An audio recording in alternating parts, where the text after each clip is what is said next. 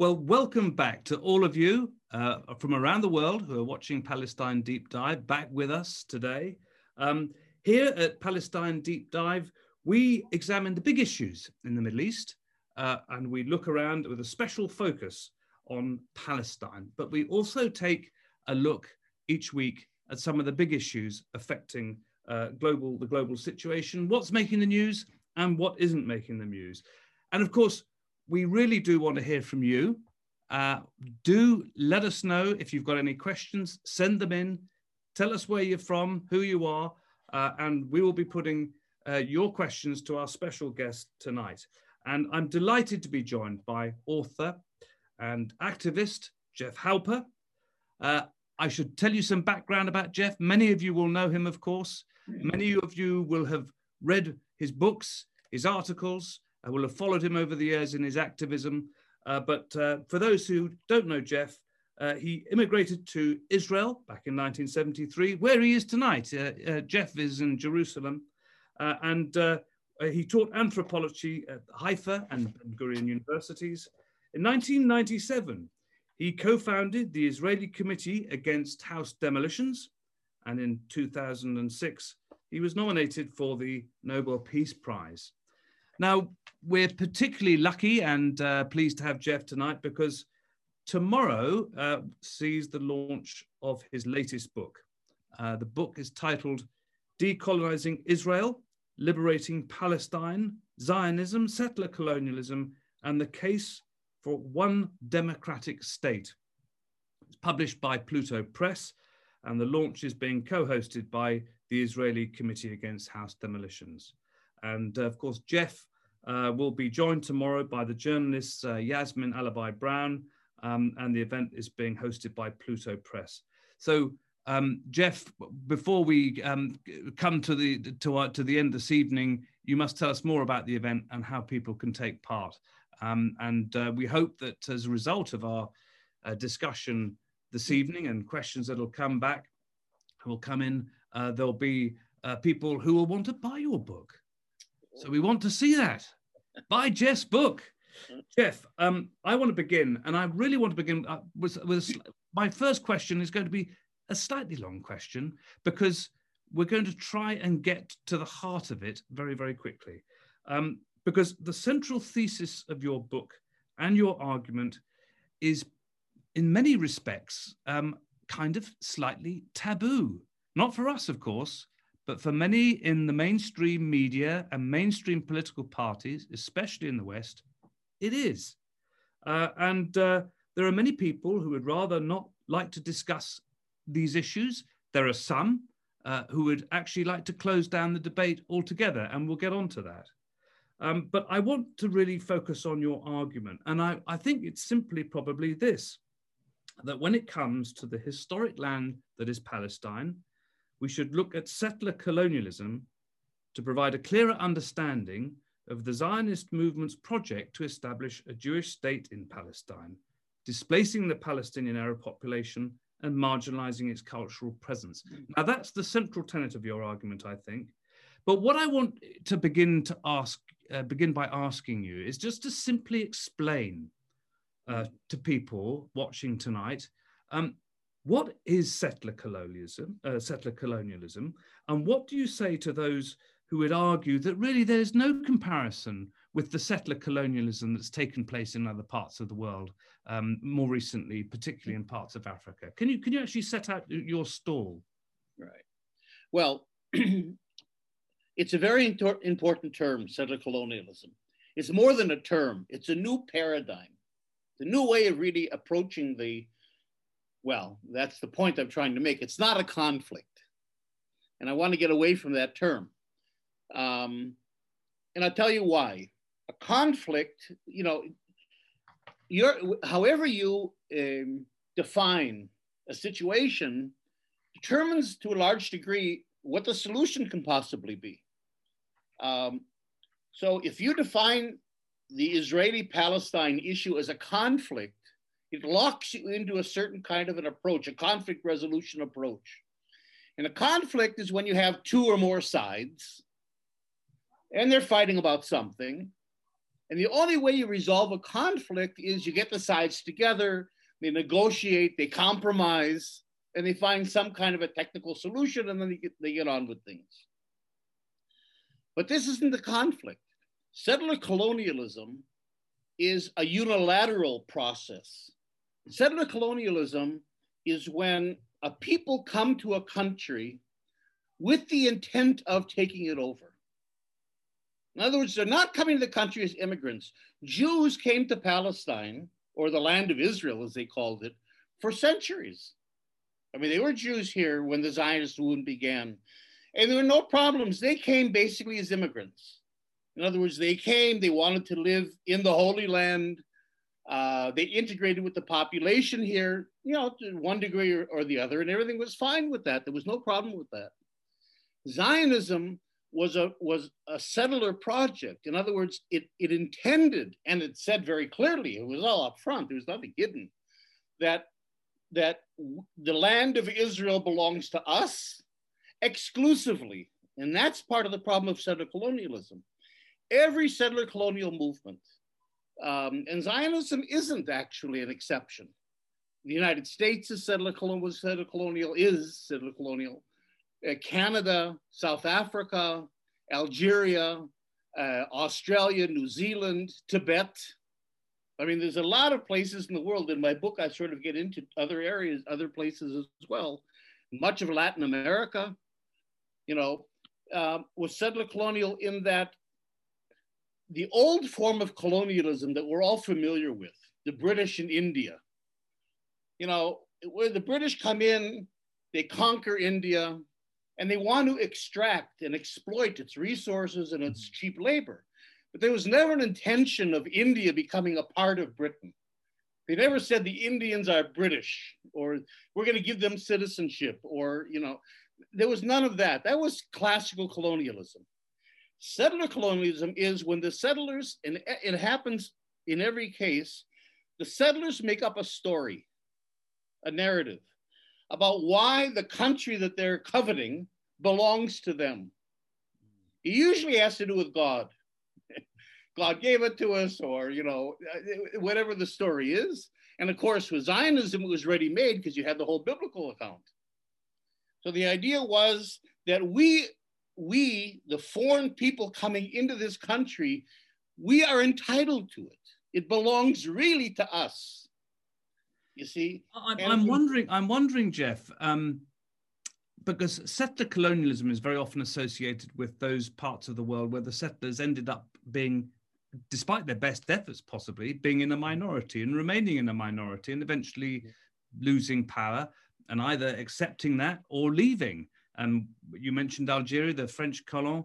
Right, um, I'm thinking right. about southern Rhodesia and Angola, yeah. where there was an attempt, by the way, by the uh, Portuguese to assimilate uh, Angolans into becoming Portuguese. That's right. That's right. Um, but you do seem to draw a distinction between um, that kind of settler colonialism right. and the the, the, the set well i suppose the settlerism of the Afrikaners, the Boers in South Africa. They end up becoming the white tribe of Africa and remaining and compromising and surviving. Um, so there, there, there seem to be lots of different types of settler colonialism. I suppose where people would come back and say, well, how outrageous that Jeff is saying this is, is because they'd say, well, look, uh, yes, he's talking about these countries, but th- that have been settled over the, past few hundred years or whatever. But actually, in Palestine, there have been Jews for millennia. So this is nothing. This is not a new thing. That's right. No, but the Jews coming for millennia weren't settlers. They didn't come to take over the country. They came to live in the Holy Land. That's all. That's fine. But no, there are different kinds of settler colonialism. Now, it's true in Algeria and uh, Mozambique and Kenya and other places, the settlers were a minority. And they either stayed or, in many cases, they left if they were a small minority or a minority. On the other hand, you've got the United States and Canada and Australia, where in fact the settlers are the vast, vast majority. And the problem there is that the indigenous are so small and so marginalized and so powerless that they have no more um, they have no more chance and no more aspiration of taking over the and they're not going to overthrow the united states So in those situations, the indigenous population simply try to carve out as much as they can of a cultural realm of their own, they, their land, some control of land, some control of resources of their culture, but within the larger framework. Israel Palestine or Zionism is, is much more like South Africa. It's mm. a middle level kind of a thing. And that is that the settlers did, did succeed in creating a state. The South African state of apartheid, the state of Israel, they succeeded in creating a political uh, reality, a state, and so on that can't be ignored. But they never succeeded in defeating the indigenous, mm. like the like the Native Americans, for example. In other words, they never succeeded in so overwhelming them, either demographically or power-wise, that the indigenous population gave up its aspiration of having a country of its own, a national identity. So the difference between, for example, the the native Australians or the Native Americans uh, and the blacks in South Africa or the Palestinians is that is that the former were small populations that had to deal with a much more powerful and wider settler colonial society that it wasn't going to get rid of. Whereas the South Africans and the Palestinians were strong enough demographically I mean, the Palestinians are more than half the population. They're not the minority here. Before mm-hmm. refugees come back, they're strong enough demographically, they're strong enough politically as a people that they can still aspire realistically to a state, if not a state of their own, at least a state in which they get into a sharing kind of an arrangement with the settlers, like South Africa did. So, so in other yes. words, well, I mean, Jeff, kind you, of settler colonialism here in which the settlers are not going to go away yeah as they did in algeria but at the same time they're not going to become small minority groups like they did in the united states or australia I mean, Jeff, you'll, you'll recall that in um, South Africa, I mean, towards the end of uh, uh, apartheid, um, actually, when it's almost at its zenith, come to think of it, but but it was already dying. Um, the apartheid regime set about creating homelands, Transkei, Ciskei, uh, Bantustans, they were called. Um, like in, interestingly, that you could say there is a, almost a correlation um, uh, in the occupied territories uh, under the Oslo Accords because there are A, B, and C or D areas or whatever, but areas of Palestinian natives um, surrounded by Israel. So the, the model, there seems to be a similarity in the model. Um, and I suppose then the question leads on to this issue. And I know that you think actually that this is a much more fundamental issue than apartheid. I mean, settler colonialism is a is a for you is a much more um, uh, accurate way of looking at the situation in Palestine at the moment. Um, but do you also see the parallels between the apartheid state and in South Africa and apartheid in Israel Palestine? No, for sure. Of course, there's an apartheid similarity. As a matter of fact, B'Tselem, who is the lar- which is the largest human rights organization in Israel, just came out this week with a statement that this is apartheid. That's that's pretty clear. Look, here you have to think about this as what I call a hybrid regime. Um, it's settler colonialism is it's true what you're saying is the big picture. Um, then you also have occupation but you also have apartheid. And it's almost like, uh, you know, it's like an expanding kind of a thing. Occupation is over 22% of the country. The mm. West Bank, East Jerusalem, and Gaza, at least in terms of the, the international law, this is, this is considered yeah. the occupied territory. So the problem is, if we look at this as a conflict, I, let me go back to my original point. The problem is the conflict makes us makes us out to be okay. You've got Israel on 78% of the country, mm. and that's fine. That's legitimate. That's one side. Okay. And then you've got a certain symmetry, which is a fake symmetry. There's another side, and that's the Palestinians. And they have a right to a state too on 22% of the land. So if you're into that conflict sort of a thing, you've created a fake symmetry. Um, you're pretending that there's some kind of power equality, that these things can be renegotiated, and that justice can come out of some kind of a Bantustan, because the 22% is really a Bantustan. Mm. Um, so that's too narrow an area. When we talk about, and this is the problem, for example, with BDS, that's based on ending the occupation. That's a little teeny piece of this whole thing. The, a larger issue is apartheid, because apartheid you have on both sides of the green line. The Palestinians inside Israel live in an apartheid regime as well. Maybe not like the West Bank, because they have citizenship, but they certainly don't have equal rights and they lived in, to some degree under a different legal regime.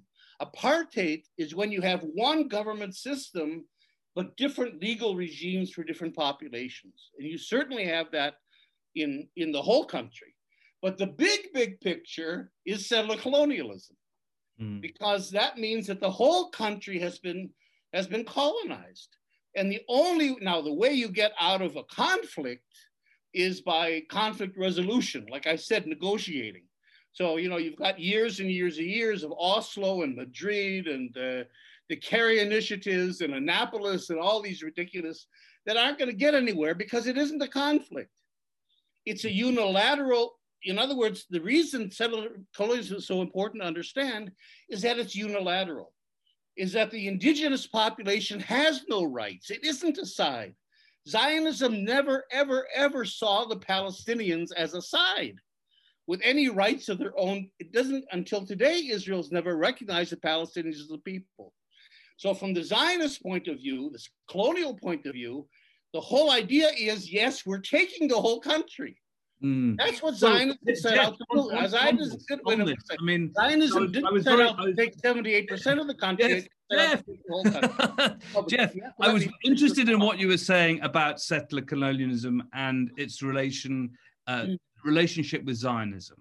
Right. Uh, because I think this is a really very, very, it's a very, Zionism very was the settler colonial movement. Yeah, but it's very, very important because for a lot of people looking in from outside, uh, it's a it's a hugely complex issue, and you could argue actually that uh, if, if, settler colonialism uh, is a more comparatively recent phenomena through Zionism, that would explain why, for instance, the West Bank is described as Judea and Samaria. It's uh, part of the is part of uh, the land that Jews want to claim uh, exclusively for themselves. Right. My question is, though, this we have reached a situation now um, in the Western media where uh, it's actually becoming very, very difficult to actually discuss issues around Zionism and mm. settler colonialism and apartheid.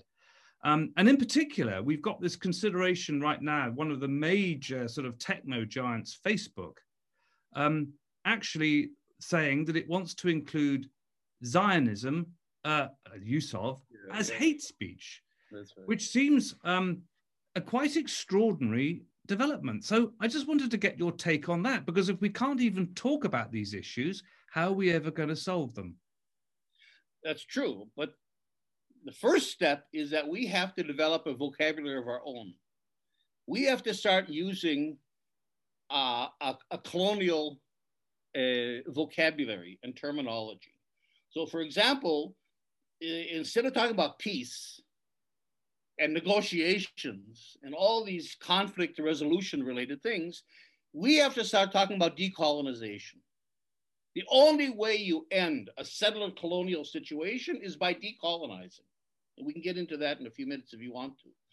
The problem, I'll tell you what the problem is. The problem is, and in a way, it's good that we change our language because then we can stay one step ahead of Facebook and everybody else. They can censor language that we used in the past, but they'll have mm-hmm. trouble keeping up with us. The big problem is look, settler colonialism is a well, well known entity in the academic world. There's journals and there's a thousand articles and there's books and everything else. The problem is that it hasn't yet penetrated into the popular discussion. We don't use the term for the exact reason that you started out with. People don't know what settler colonialism is you say settler colonialism, it sounds super academic. It's not a term we're familiar with. Then you get into decolonization, and you say, what in the hell is that? Oh, well, so yeah, when, I was going to ask you about that. You see, when we're using terms like occupation and apartheid, mm. then those are easily understood words. So that helps us, but they're not helpful terms in some ways, especially occupation. So what our our task is, and this is a task that we should all try to to, to work together with is how do we translate, because I haven't found the answer yet, a complex analysis based on terms like decolonization settler colonialism into a language that can be easily understood by mm. We have to translate. Not just that, Jeff, into pra- into practice, because when you're talking about decolonization and settler colonialism, I'm thinking essentially about in my lifetime the the end of it in Rhodesia, southern Rhodesia, and it became Zimbabwe or Kenya. Um, mm. Essentially, the settlers had to agree to, to hand majority hand hand rule over to the majority. There was majority rule. Well, but also the use of that language would suggest to a lot of Israelis that if they're going to be described as settlers and colonialists, that actually right. their their position in Palestine uh, is go, is is vulnerable. So they're not likely to be signing up to all of this, are they? So how what would a de- the decolonization of settler colonialism actually look like in Israel Palestine? Right. Um, that's that's a that's a that's a real issue because um, you know, but it, it's very much again like South Africa. In South Africa, they knew they had to decolonize. You couldn't reform apartheid. You couldn't tinker with it and make it. And uh, but they also knew that the majority white population, the most of the whites in South Africa, they weren't the majority population, but most of the whites in South yeah. Africa would never go along with uh, um, with dismantling the apartheid regime. So they took that as a challenge, and governments also weren't on their side, the ANC side. And so what the ANC did is it went right to the international civil society. We were all involved churches, religious groups, political groups, university groups, human rights groups. I mean, everybody was involved with the anti apartheid struggle. That's similar to the Palestinian issue. The Palestinians know, we all know, that Israeli Jews are not going to be proactive partners in dismantling Zionism and decolonizing. And by decolonizing, what I mean is uh, to dismantle all the structures of domination and control that exists, create a new civil society based on equal rights, equal individual rights, although you can have your own identity if you want, your national, ethnic, religious identity, but equal individual rights, and then come up with a whole new democratic state. That's that's mm-hmm. the idea of decolonization. But we know the Israeli Jews aren't going to be partners in that. So what we have to do is what the ANC did, I think, is we have to go to you guys, the international civil society. And the good news here is that there's a huge movement for Palestinian rights in the world. Yes. I mean, there's, all over the world, there's, there's groups for, for Palestinian rights. The problem is that they're floundering because they, there is no political program. You mm. can't be in a political struggle without a political program. BDS is not a political program.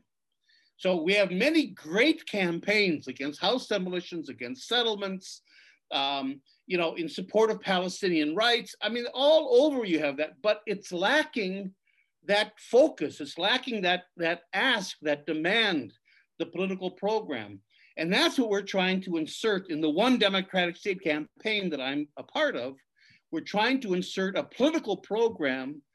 And if we can do that, and we already have the infrastructure of international support among the people. I think we could replicate what the well, Jeff, let, let me let me come back to you on on that on the democratic one state solution. But before I do, I just want to bring in um, some of our viewers from around the world who've been sending in messages and some questions, and perhaps you might be able to answer some of these questions. Um, Wally Yazbak, he says, Welcome, Jeff. Uh, Mike Martin, he said, Hi, Mike. Uh, uh, hi, uh, uh, uh, hi, Jeff. This is Mike from Aberdeen in peace. Um, Lenovo asks, I agree that a single democratic state is probably the best option for Palestine Israel, but as Jeff makes clear, the Zionist intent is Palestinian erasure. How does Jeff see the Zionist mindset ever moving from his historic and ongoing separatist exclusivism? Um, another couple of questions. Um, Kate Scott. Kate says, Jeff is so right that this is not a conflict of equals or anything like, but how do we set about representing that fact to our governments who continue to declare that they support a two state solution and the general public, which generally accepts the propaganda that all Palestinians are terrorists? Uh, Michael Sumner says, I'd be interested in joining a one state group. Is that currently possible? Well, look, there are lots and lots of other questions coming in, uh, which we'll get to. But do you want to take up some of those, Jeff, just to be getting on with? Sure.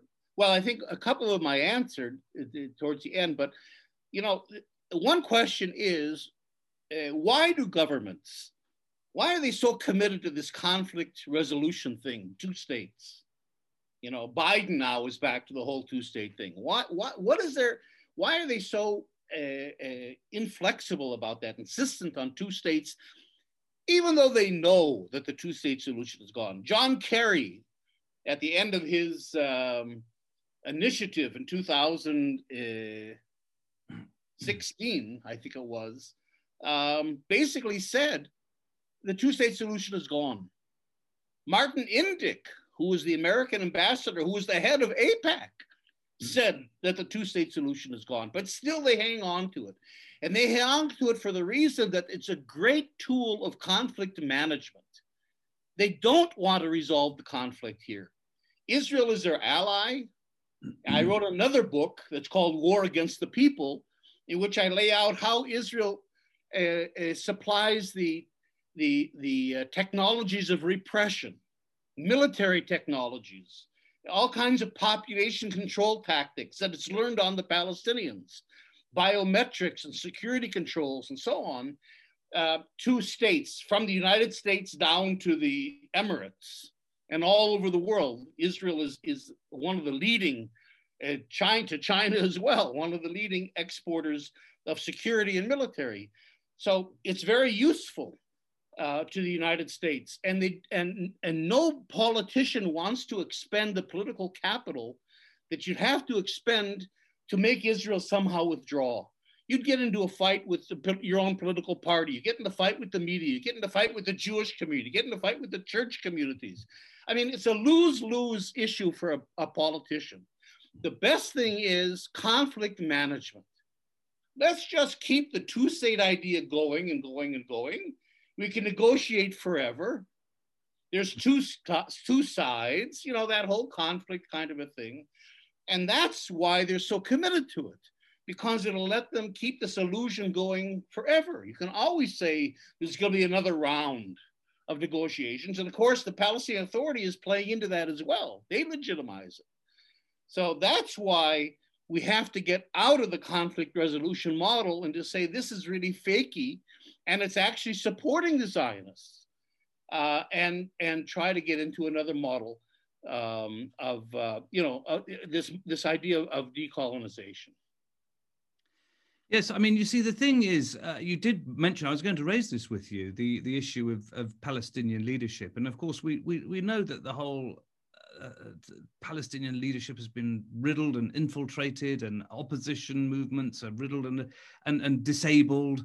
Uh, we know all of that from what you've just been telling us, uh, and we also know that historically the uh, uh the Palestinians have been badly let down by uh, many of their neighbors, and many and, and whereas the, the view on Arab Street is very very different. Um, the, the, the governments, as we've seen, the recent Trump uh, deals that he's uh, he's brokered between UAE and Israel, all, all better. So it, it I could we I think we can we can see very clearly where you're coming from in terms of your argument, uh, but the the the the, the problems is so manifest, so difficult to uh, mobilized behind this really quite obvious uh, solution of a democratic one state, a secular one. I'm assuming from what you've been arguing too. Right. Um, it's just where do you start? Where do you start? Right. Well, you start where we're starting in the One Democratic State campaign. You start with the Palestinians. There has to be a Palestinian buy into this. We can't represent the Palestinians. We can support them, but, but it's their struggle and they have to say. Now, the problem is, the problem is, of course, that on the one hand, the Palestinian leadership has been co opted. You know, it's become a Palestinian authority that was set up largely by Israel, you know, specifically for these purposes of, of controlling, um, of being a Bantustan type, type government. Uh, Abbas, um, you know, Abu Mazen dismantled the PLO, PLO basically. The PLO was the national leadership, way beyond the Palestinian Authority. And basically, that's been dismantled. And most Palestinians today, I mean, I would say, if I don't want to represent them, I would say the vast majority of Palestinians have no problem whatsoever with the one state idea. That's been the idea for years. The PLO began with the one state idea. The problem is they don't believe it's possible. Yeah. You know, well, especially, well, of course, in the camps, especially in the West Bank and Gaza. And unless we can convince them that this is, it isn't utopian, that this is actually a realistic, possible political program if we organize and then go to the international, mobilize the international community, it is possible. We are actors. If we can't convince them that we're really political actors, we have a real political program, we could really be strategic and we can win, then we can't. Well, there's a, there's a question. To, Jeff, there's a question to this end um, to you. Um, this is from David Prum in uh, the United States. Can the joint list begin to give all Palestinians meaningful representation with the, is, within the Israeli political system towards the goal of giving Palestinians equal rights in a single state? No, you, no, because the joint list, first of all, the joint list is a two state idea. I mean, the only party in the Israeli parliament today, the Knesset, that believes in the two state solution is the Communist Party. Everybody else has gone As I already said it's it's gone. We we don't care that it's gone. Only they hang on to this. And you know, you've got it's a catch 22 because in order to run in the Israeli elections, or as you would say in the UK, to stand in the elections, uh, you have to, if you're a candidate or your your party's a candidate, you have to sign an, an oath that you support the idea of Israel as a Jewish state. So you could so a, a party that's that wants one democratic state couldn't run, couldn't be couldn't be active within the formal Israeli political system. That's why we have to go extra parliamentary. We don't have a mechanism, a political mechanism. We don't have a party. We don't have a state that would, allows us to function. And so we've got to do what the ANC did, and that is carve out our own political space using our only allies who are the international civil society, the people. I've got a question here. This is from Paul Parker. Um, he says the way to end settler colonialism is decolonization uh, right. by dismantling Israel's matrix of control over Palestinians. Um, however, Palestine needs a single voice. So, so long as Hamas and Fatah are opposed to each other, Israel won't agree to a democratic state. Uh, so, he says, uh, Paul says, uh, how can Palestinians unify their government or their movement? That's right. You don't need a single voice. Uh, we forget that when the ANC was founded in, in South Africa, there was a significant movement against the ANC. There was, for example, the Pan African Congress of uh, Minnie Wendella and Steve Biko that didn't support the. In other words, they weren't the only voice. There were a lot of other voices. But in a sense, the ANC was able to, to formulate a political program that made sense, that, that uh, you know, that, that, that could show the way forward that people could mobilize around. So I think we have to find a voice. And here it's very difficult because a lot of Palestinians, it's true, see the PLO as their national representatives still. But in a way, it's a myth because there is no more there is no PLO. And the problem then is we're saying, well, why can't we become like an ANC and, and become a civil society movement for one state? In other words, why can't the leadership come from the people up, the mm-hmm. Palestinian people upward? And there's a certain resistance to that because their idea is, well, what mandate do we have? We're not there. There is a, a Palestinian national leadership out there somewhere. We have no right as the people to take that initiative. And that's one of the, the, the things that Palestinians are going to have to break through one way or another. Either resuscitate a PLO or, or develop yeah. a new grassroots organization. Jeff, you, you, I mean, you will have seen that Mahmoud Abbas is talking about um, new elections, which has came somewhat out of the blue. Um, now, what do you think could possibly happen here? Does this new leadership emerge? Does this new manifesto, if you like, this uh, does the PLO revive? Does it like like the phoenix from the ashes? Does it come back? I mean, what do you think? The do you, do you think? Uh, I mean, what do you think is the purpose of Abbas's decision to announce new elections? Does he does he see this another way of trying to retain power himself, or yeah, is he yeah. is he losing? I mean, what's happening? It's all conflict management again. He's he's he represents a very small little elite of VIPs that are actually profiting from the whole occupation. You know, uh, uh, Fayyad, Salam Fayyad, who, who was an unelected prime minister of the Palestinian Authority, coming from the World Bank, uh, was talking about a viable apartheid.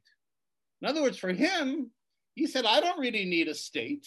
I don't need land. I don't need territory. I need economic space. So if Israel would allow my business community to go get on with its business and trade with Israel and, and send our goods over to the Arab world, that's enough for us.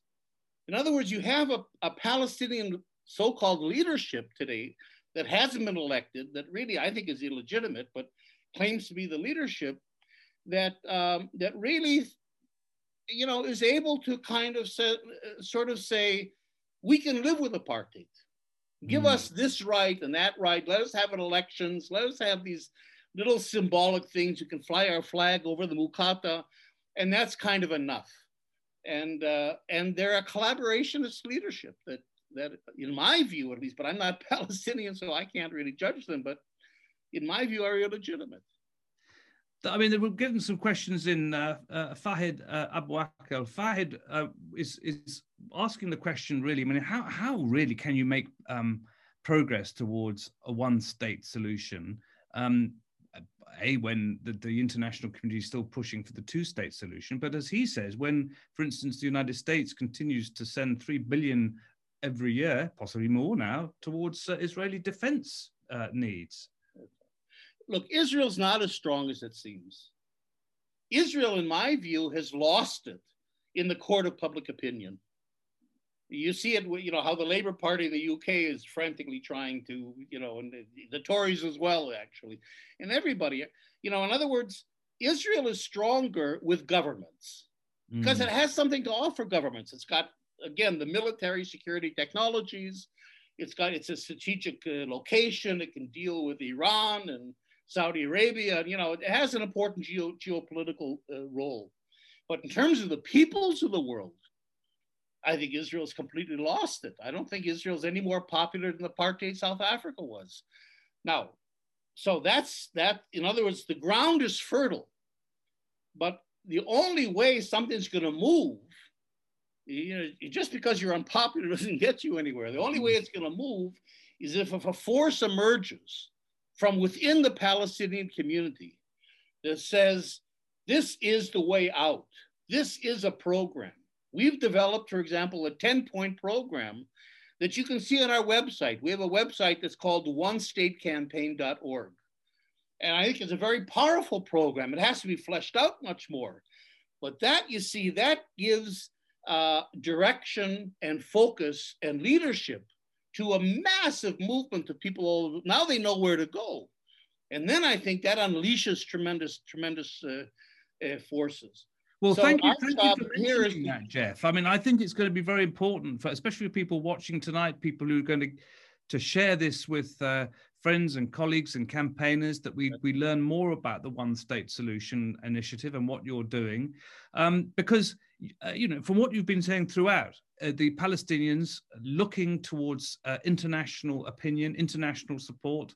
Uh, from where we're all coming from, we can see it, but we can also see this closing down of, of the debate in the in the uh, in the mainstream media. And I just as an aside, I mean, it'd be of interest to you. I don't know if you picked this up, but the British Labour Party um, has, in the past few weeks, it's been revealed, appointed a former um, Israeli uh, military yeah, uh, a former uh, uh, analyst, a spy, essentially to, to run to look at its social media campaign. But more significantly than that, um, I was watching that the whilst the British foreign minister, a conservative, was critical of uh, the latest, as they always are, of the latest plans for more illegal settlement build. The Labour Party had nothing to say at all and has, has said nothing about the vaccination program as well. So this is an extraordinary thing. But look, here's some more questions coming in. Uh, Roger Waters. Roger says, um, should we advocate for a single democratic uh, equal rights for all state called the Holy Land, whatever that is in Arabic and Hebrew? Mm. Uh, and Roger Waters says, Roger says, well, I'm an atheist, I'm a, an avowed BDS supporter, um, but uh, that's my question. Would this provide the political goal that Jeff is demanding? Just asking. Uh, well, look, the, the name of the the name of the state of the new country hasn't emerged yet. It has to emerge from the reality. In other words, it isn't just Palestine, because it'll have uh, a much broader population. It is, it's not Israel, obviously. Um, so the, the idea is that you, through decolonization, you create a new civil identity. A new identity emerges, but it emerges in a young generation. And as it emerges, um, the name of the country is going to emerge, whether it's Canaan or the Holy Land or or, or Zimbabwe. You know, it might be something completely, you know, made up. Mm. The flag as well. I mean, you don't have that. Let me just give you one little quick example that I think is, you know, because you can't, you know, it's one good part of this that is that um, the young generation, if you can get to a, a new state, a democratic state, uh, the new generation moves on very quickly. Mm. Now imagine, you know, Israel and Palestine both have national football teams, soccer, you know, football yeah. in European yeah. terms.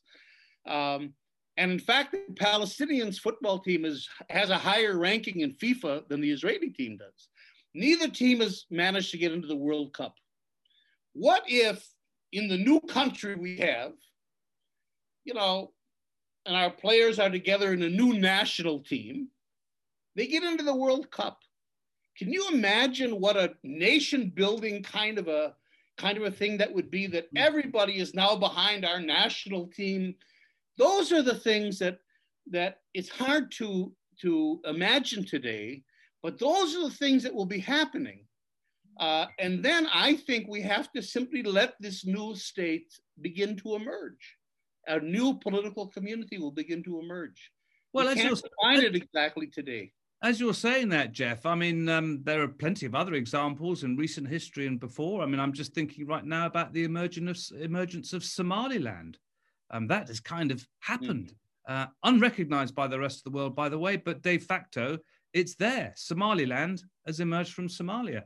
Um, look, Robert in London uh, comes back to this question. He says, Surely the missing link in all of this is the Palestinians organizing and leading from the front in their struggle for liberation. Uh, in the diaspora, for instance, in the UK, we have thousands of pro Palestine supporters, but we lack an organized Palestinian voice leading from the front. That's right. How, it's an age-old question. How do we support the creation of such an entity? That's what we're. That's what we have. You can't do that. we have to do that. And by we, I guess I, I, it's not my role either in a way, although I'm part of the one state movement. It's the Palestinians. The Palestinians have to get themselves together get behind this plan, begin to develop a, a, leadership that speaks out. It's true. Today, we're lacking a, a, strong Palestinian voice. There are strong Palestinian voices out there that are writing, um, that are doing poetry and theater and, and films. I mean, there's very strong, but none of them have a political program behind them. So you can you can generate a lot of sympathy and a lot of solidarity for Palestinians, but you, it's not something you can bring to parliament and say this is what we demand you see yeah. that's that's the hump that we have to get over we have to we have to get these palestinian voices onto a political program and that's what we're working on now i mean we're trying to consolidate our base even now Okay, some more some more questions and some more uh, messages coming in. Uh, Lenovo says uh, really important Jeff a point Jeff makes. Israel may have the support of many tyrannical governments, but increasingly tyrannical governments, but ordinary people more and more disillusioned with mass media can see the reality of apartheid. And uh, John Dinnan says, Good to see you, Jeff. Wally Yazbak says, Spot on, Jeff. I would cheer for the joint national soccer team.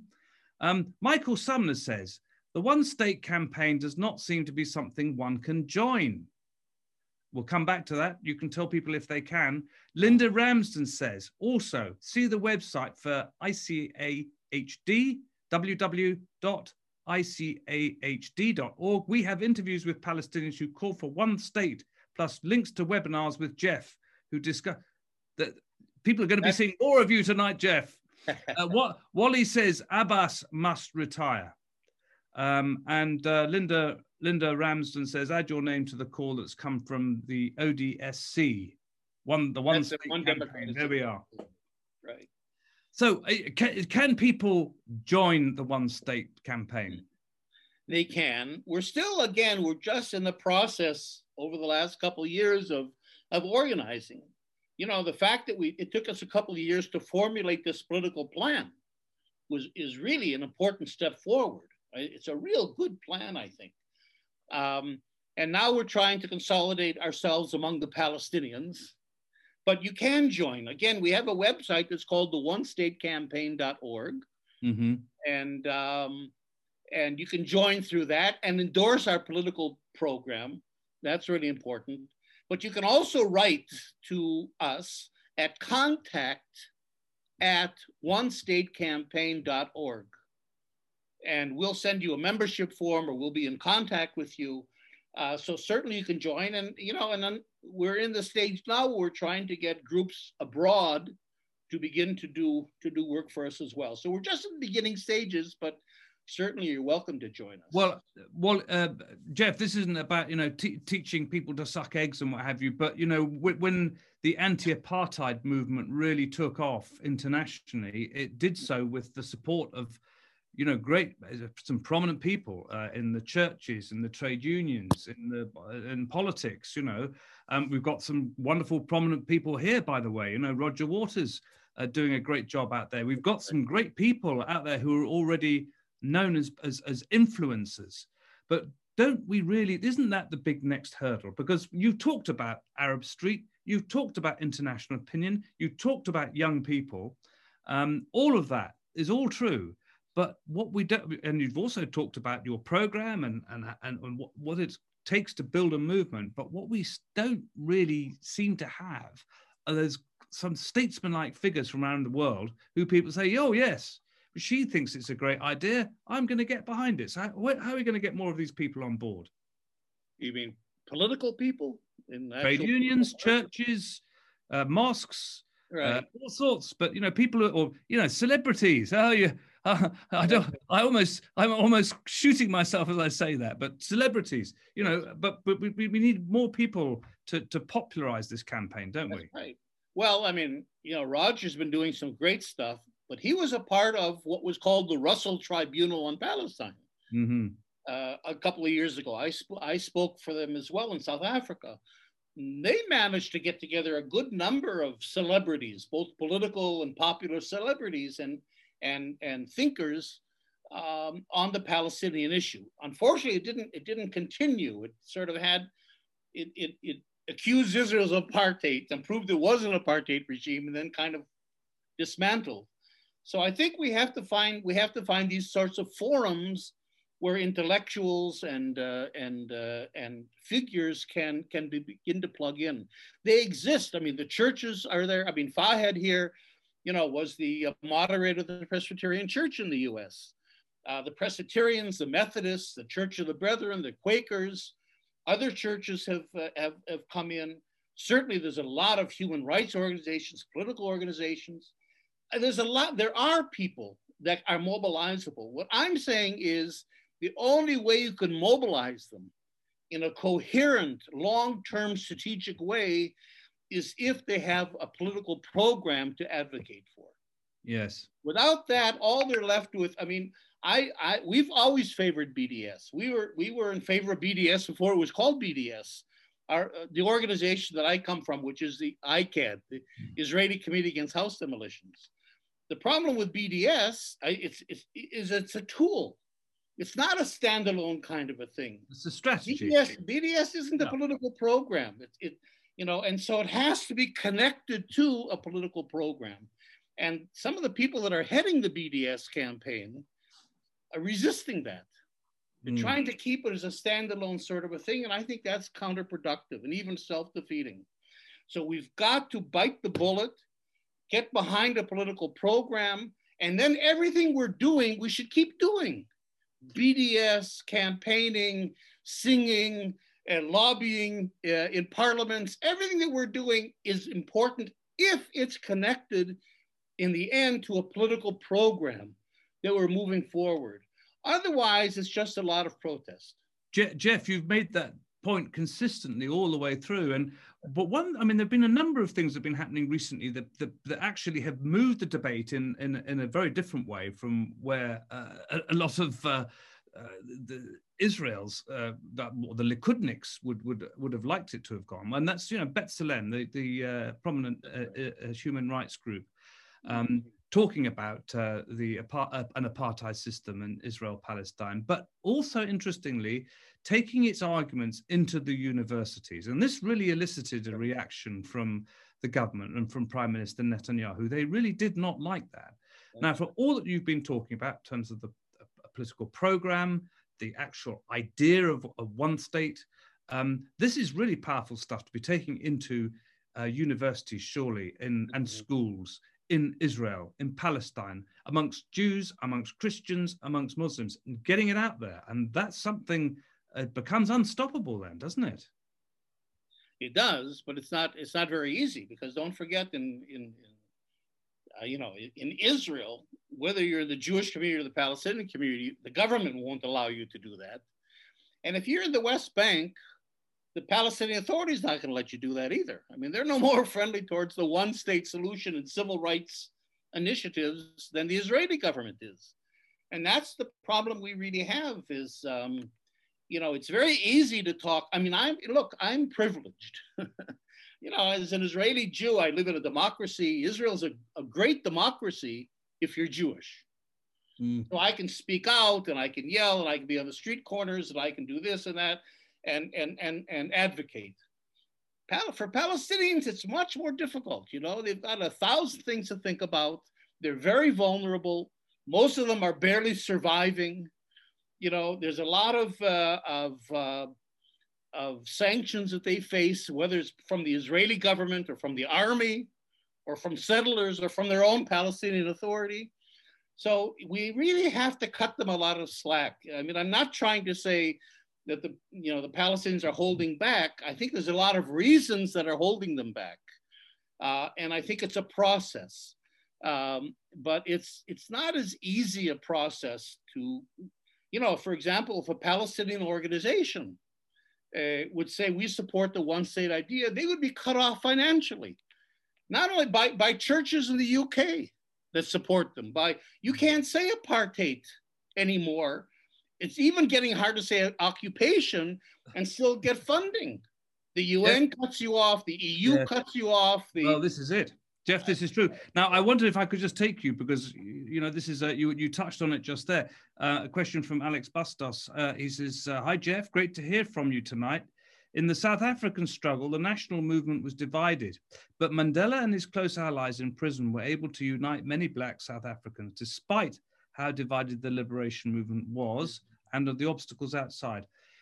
Could imprisoned Fatah member Marwan Barghouti, who has remained fairly popular among many Palestinians, be someone who could do that? Be like Mandela, if you like. And if so, do you think he would embrace the one democratic state campaign? You'd have to ask him if you could get to him. look, the problem the problem is, I mean, Marwan is a very bright, brave person, and he's really paying the price for his convictions. And he is one of the few Palestinian political leaders that it's true does have that transcendent kind of, a, of an appeal. He goes way beyond Fatah and the left and, and the right and in, within the Palestinian. He has that, that ability.